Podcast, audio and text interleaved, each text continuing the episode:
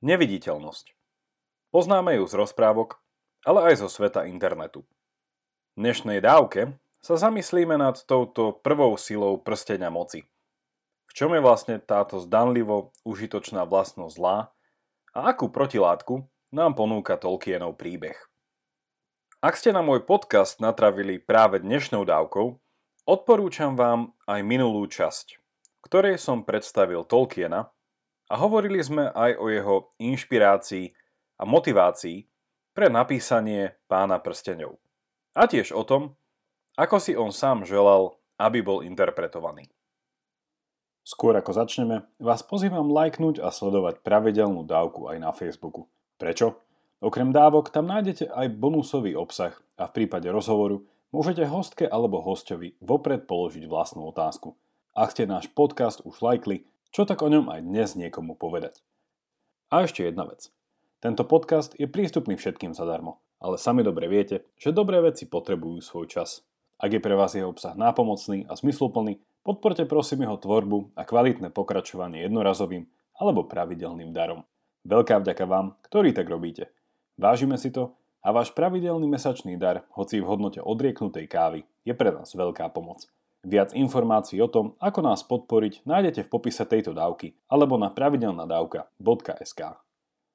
Vítajte pri 11. pravidelnej dávke a po zvučke ideme bojovať s neviditeľnosťou.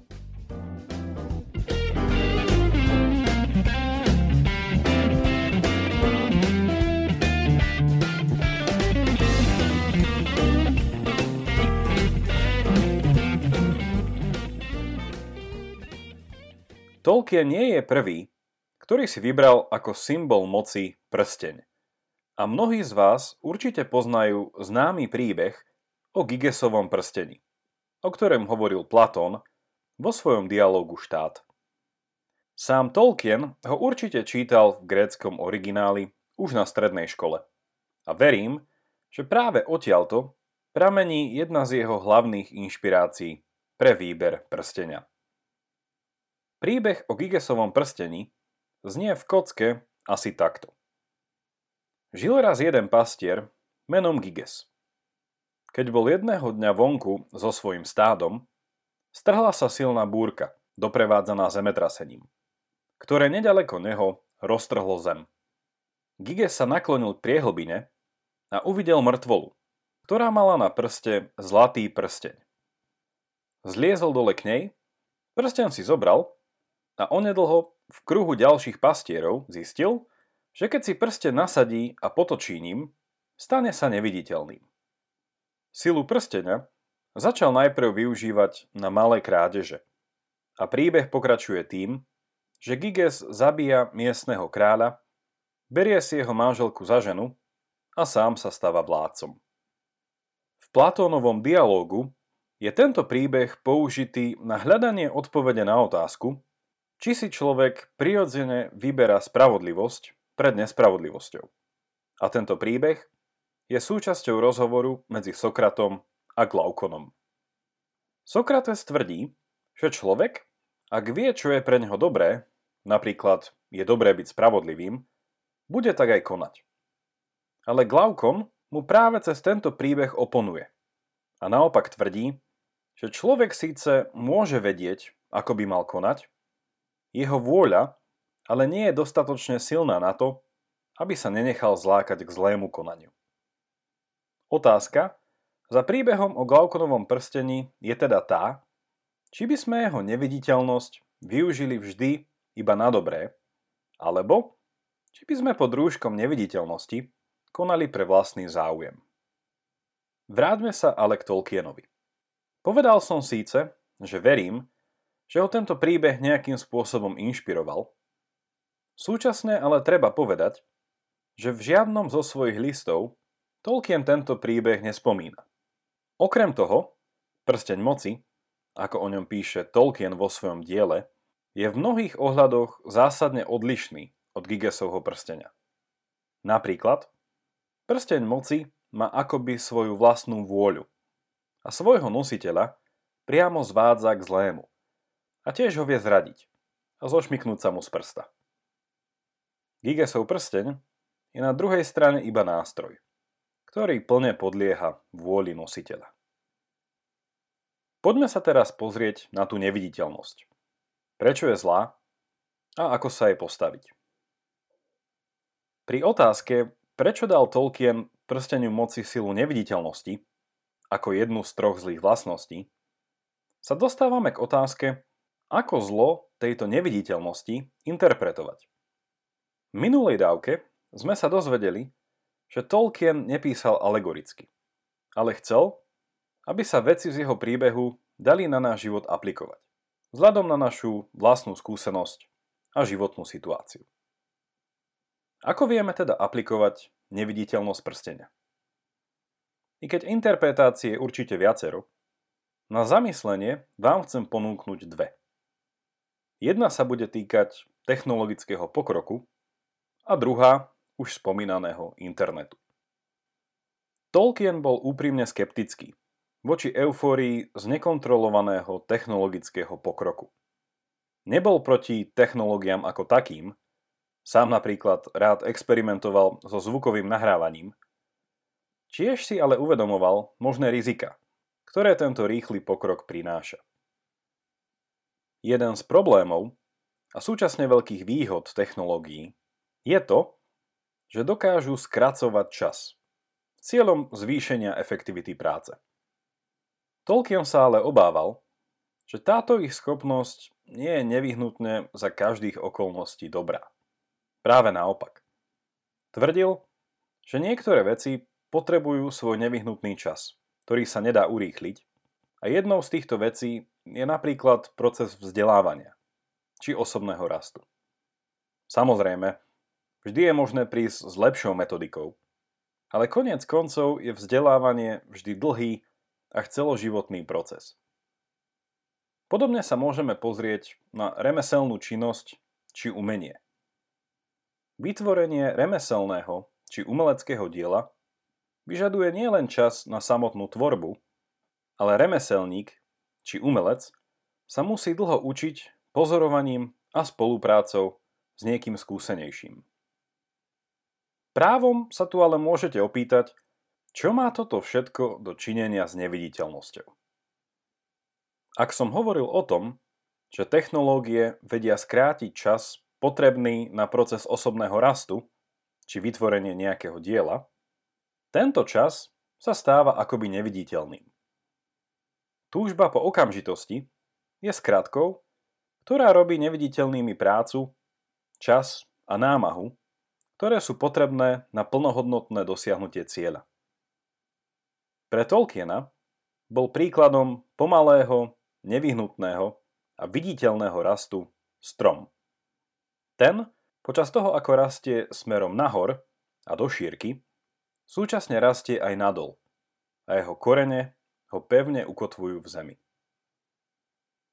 Na margo neviditeľnosti je môj obľúbený príklad priamo z pána prstenov situácia, v ktorej sa čarodejník Gandalf dozvedá, že prsteň, ktorý nechal Bilbo Frodovi, by pravdepodobne mohol byť veľmi nebezpečný.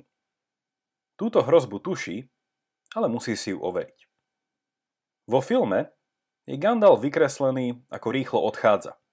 Študuje chvíľu v starých knihách a potom sa ponáhľa späť k Frodovi, aby sa uistil, že sa k prsteniu moci nedostal medzičasom nepriateľ.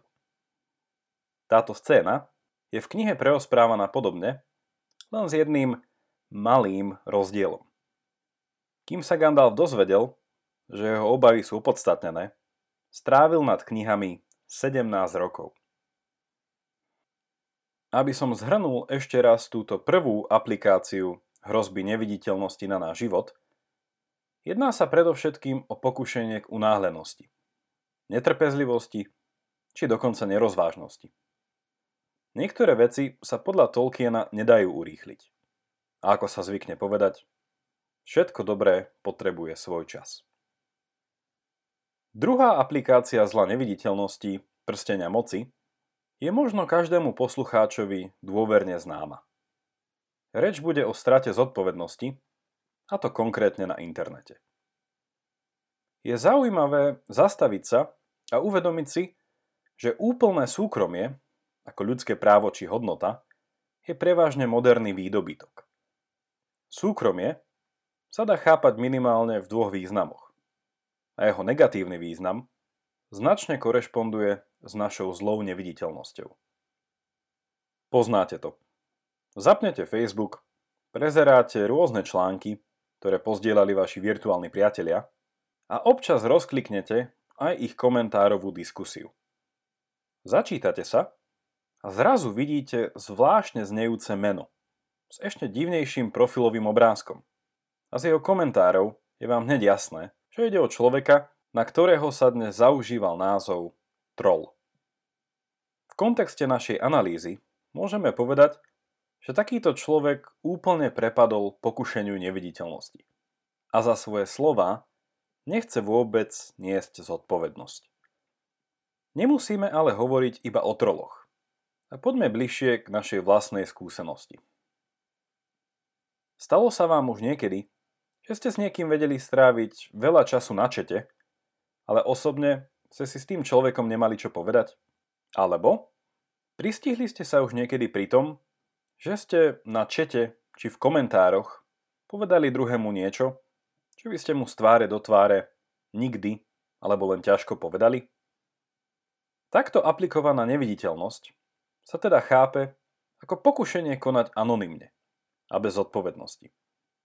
A tu je celkom nápomocné vrátiť sa k príbehu o Gigesovi. Vidíme, že dynamika neviditeľnosti funguje na báze malých vecí. Aj Giges využíval prste na začiatku iba na malé, nevinné krádeže. Ale tieto malé veci majú tendenciu prerásť do veľkého zla. V Gigesovom prípade išlo napríklad o vraždu. V kontexte neviditeľnosti nemusíme hovoriť iba o zodpovednosti na internete. A aplikovať ju môžeme tiež na prípady korupcie, nedodržiavania sľubov, či občasného klamstva a iných podvodov. A zoznam môže pokračovať ďalej. Prejdime teraz k úvahe o protilátke k neviditeľnosti. Keďže neviditeľnosť prstenia moci má mnoho aplikácií na náš súčasný život, či už v rámci životnej unáhlenosti alebo vedomého vyhýbania sa zodpovednosti, je teda dôležité sa spýtať, ako je pokúšeniu úplne neprepadnúť a ako ho čím viac minimalizovať. Tolkienov príbeh pána prstenov nám ponúka istú odpoveď. Ale skôr, ako sa na ňu pozrieme, sa chcem naposledy vrátiť k Platónovmu dialogu štát a už k spomínanému rozhovoru medzi Sokratom a Glaukonom. Síce je u Platóna Sokrates takmer vždy vykresľovaný ako ten múdrejší či ducha prítomnejší, v prípade s Glaukonom je Sokrates často zatlačený do kúta. V ideálnom prípade by sme asi všetci vedeli súhlasiť so Sokratom. Že ak človek vie, čo je pre neho dobré, bude tak i konať. Ale naša každodenná skúsenosť nás nabáda k realistickejšiemu pohľadu. Spomente si na vaše novoročné predsavzatia ročné zvýhodnené predplatné do fitka, či rôzne sľuby, ktoré dávame sami sebe. Mohli by sme teda povedať nasledovné.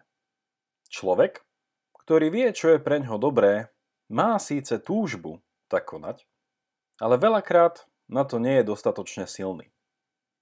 Táto slabosť ľudskej vôle ale nemôže byť vnímaná ako často používaná výhovorka ja som sa so silnou vôľou nenarodil ale skôr ju treba chápať ako pravdivý opis ľudskej reality. Čo z toho vyplýva pre náš prípad s neviditeľnosťou?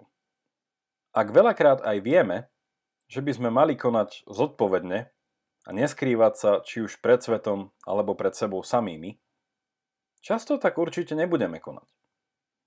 Ako protilátku voči takejto neviditeľnosti a slabej vôli ponúka Tolkienov príbeh dve veci – spoločenstvo a priateľstvo.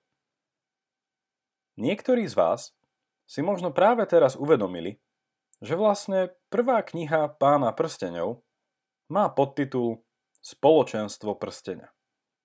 Ak je prsteň moci potrebné zničiť a vie sa, že prsteň bude svojho nositeľa pokúšať a zvádzať jeho silu zneužiť, existencia spoločenstva je niečo ako systém brzd a protiváh, ktoré majú zvýšiť pravdepodobnosť, že sa misia zničenia prstenia podarí.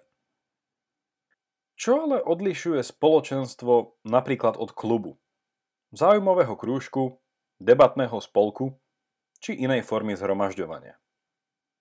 Všetky tieto formy sledujú síce istý spoločný cieľ, ale väzby medzi členmi spoločenstva sú oveľa silnejšie.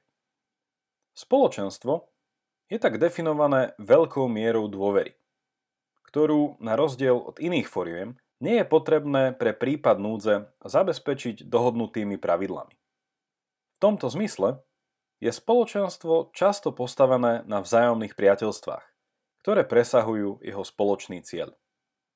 Ak vnímate, že máte v živote tendenciu utiekať sa k neviditeľnosti a vnímate to ako niečo zlé, čoho sa chcete zbaviť, aktívna prítomnosť iného človeka vo vašom živote je tá správna cesta.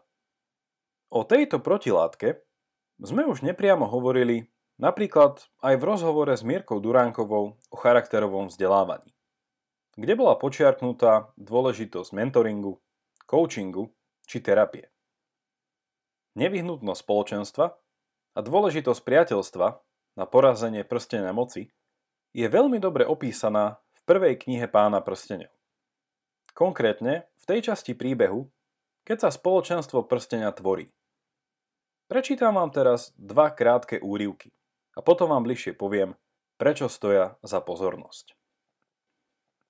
Prvý úryvok Elrond zdvihol oči a zadíval sa na ňo. Frodo cítil, ako mu jeho ostrý pohľad preniká do srdca. Ak správne rozumiem všetkému, čo som počul, áno, nazdávam sa, že táto úloha je určená tebe, Frodo, povedal. A že ak ty nenájdeš cestu, nenájde ju nikto. Nadišla hodina obyvateľov grovstva – aby sa pozdvihli zo svojich pokojných polí a otriasli vežami a radami veľkých. Kto z múdrych to mohol predvídať? Alebo ak sú múdri, prečo by to mali vedieť prv, ako táto hodina udrie? Je to však ťažké bremeno. Také ťažké, že ho nikto nemôže položiť na plecia nikomu inému. Ak ho chceš prijať dobrovoľne, poviem, že tvoja voľba je správna. A keby sa tu zhromaždili všetci mocní priatelia elfov zo starých čias, Hador, Hurín, Túrin, ba aj sám Beren, tvoje miesto by bolo medzi nimi. Ale nepošlete ho predsa samého, majster, zvolal sam, ktorý sa už nemohol udržať a vykročil z kúta, kde až dosiaľ ticho sedel na dláške. Pravda, že nie, odvetil Elrond a s úsmevom sa k nemu obrátil. Pôjdeš s ním.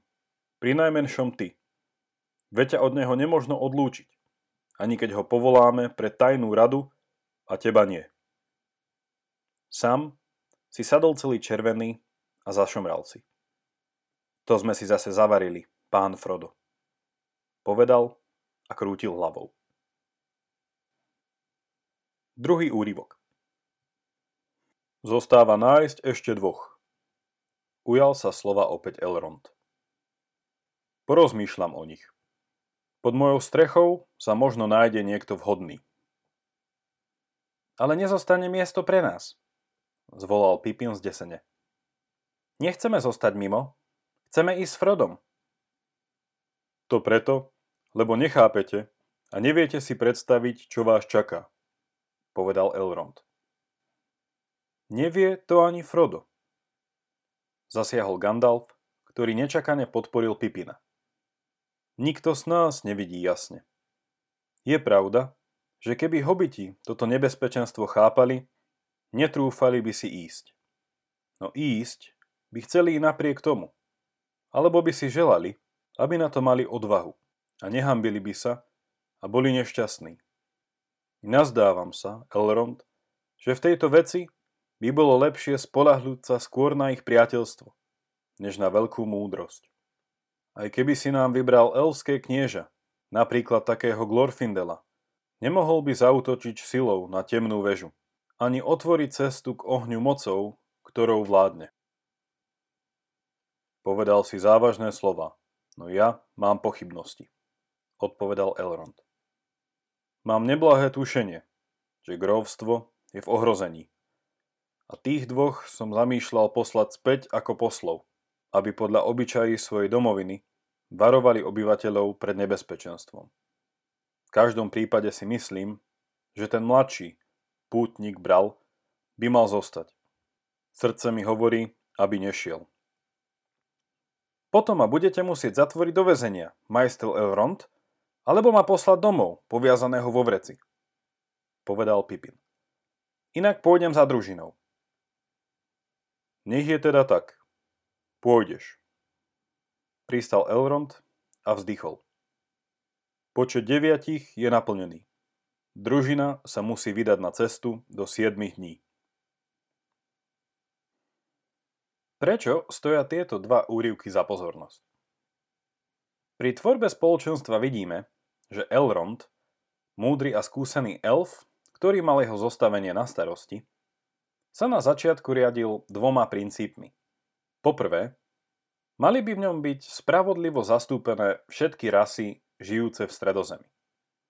Po druhé, spoločenstvo by malo byť vyvážené čo do sily a múdrosti keďže na úspechu misie, na ktorú sa vydávalo, záviselo prežitie celej stredozeme.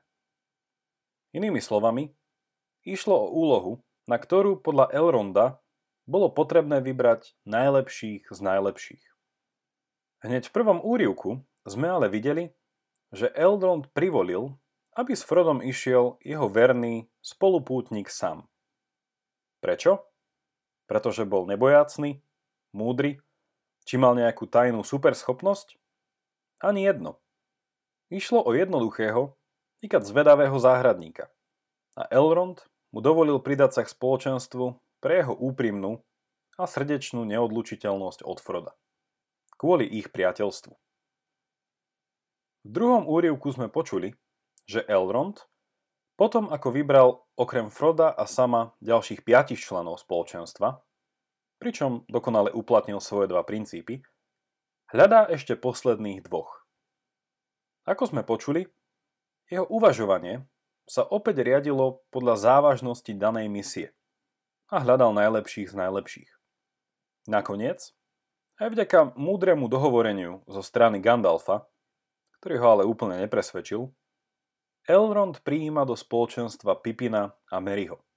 Dvoch hobitov, ktorí sú opäť cez svoje priateľstvo a tvrdohlavosť neotrhnutelní od Froda a Sama.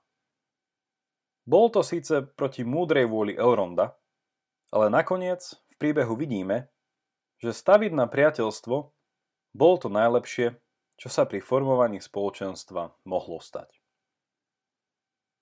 Ako sa dočítate ďalej, spoločenstvo sa síce časom rozpadá, ale priateľstva, na ktorých stálo, mu i naďalej pomáhajú bojovať proti zúfalstvu a beznádeji a dávajú silu napredovať k cieľu zničiť prsteň moci.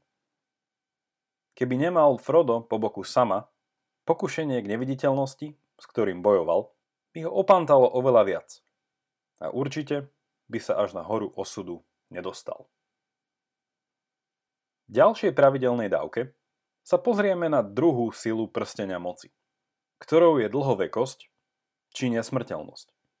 A zamyslíme sa nad tým, kde je pokušenie možné vidieť dnes a ako s ňou bojovať. Taktiež začne byť na budúce jasnejšie, že všetky tri sily prstenia, neviditeľnosť, nesmrteľnosť a zotročenie, sú navzájom prepojené. Ak sme dnes hovorili o neviditeľnosti, musíme byť pozorní aj voči ďalším hrozbám, ktoré môže neviditeľnosť so sebou priniesť. Vnímate vo vašom živote negatívny vplyv takejto neviditeľnosti? Boli ste niekedy v pokušení zneužiť ju? Teším sa na vás opäť v stredu, tentokrát o Tolkienovom prstení moci a nesmrteľnosti. Majte sa dobre a nech vám to myslí.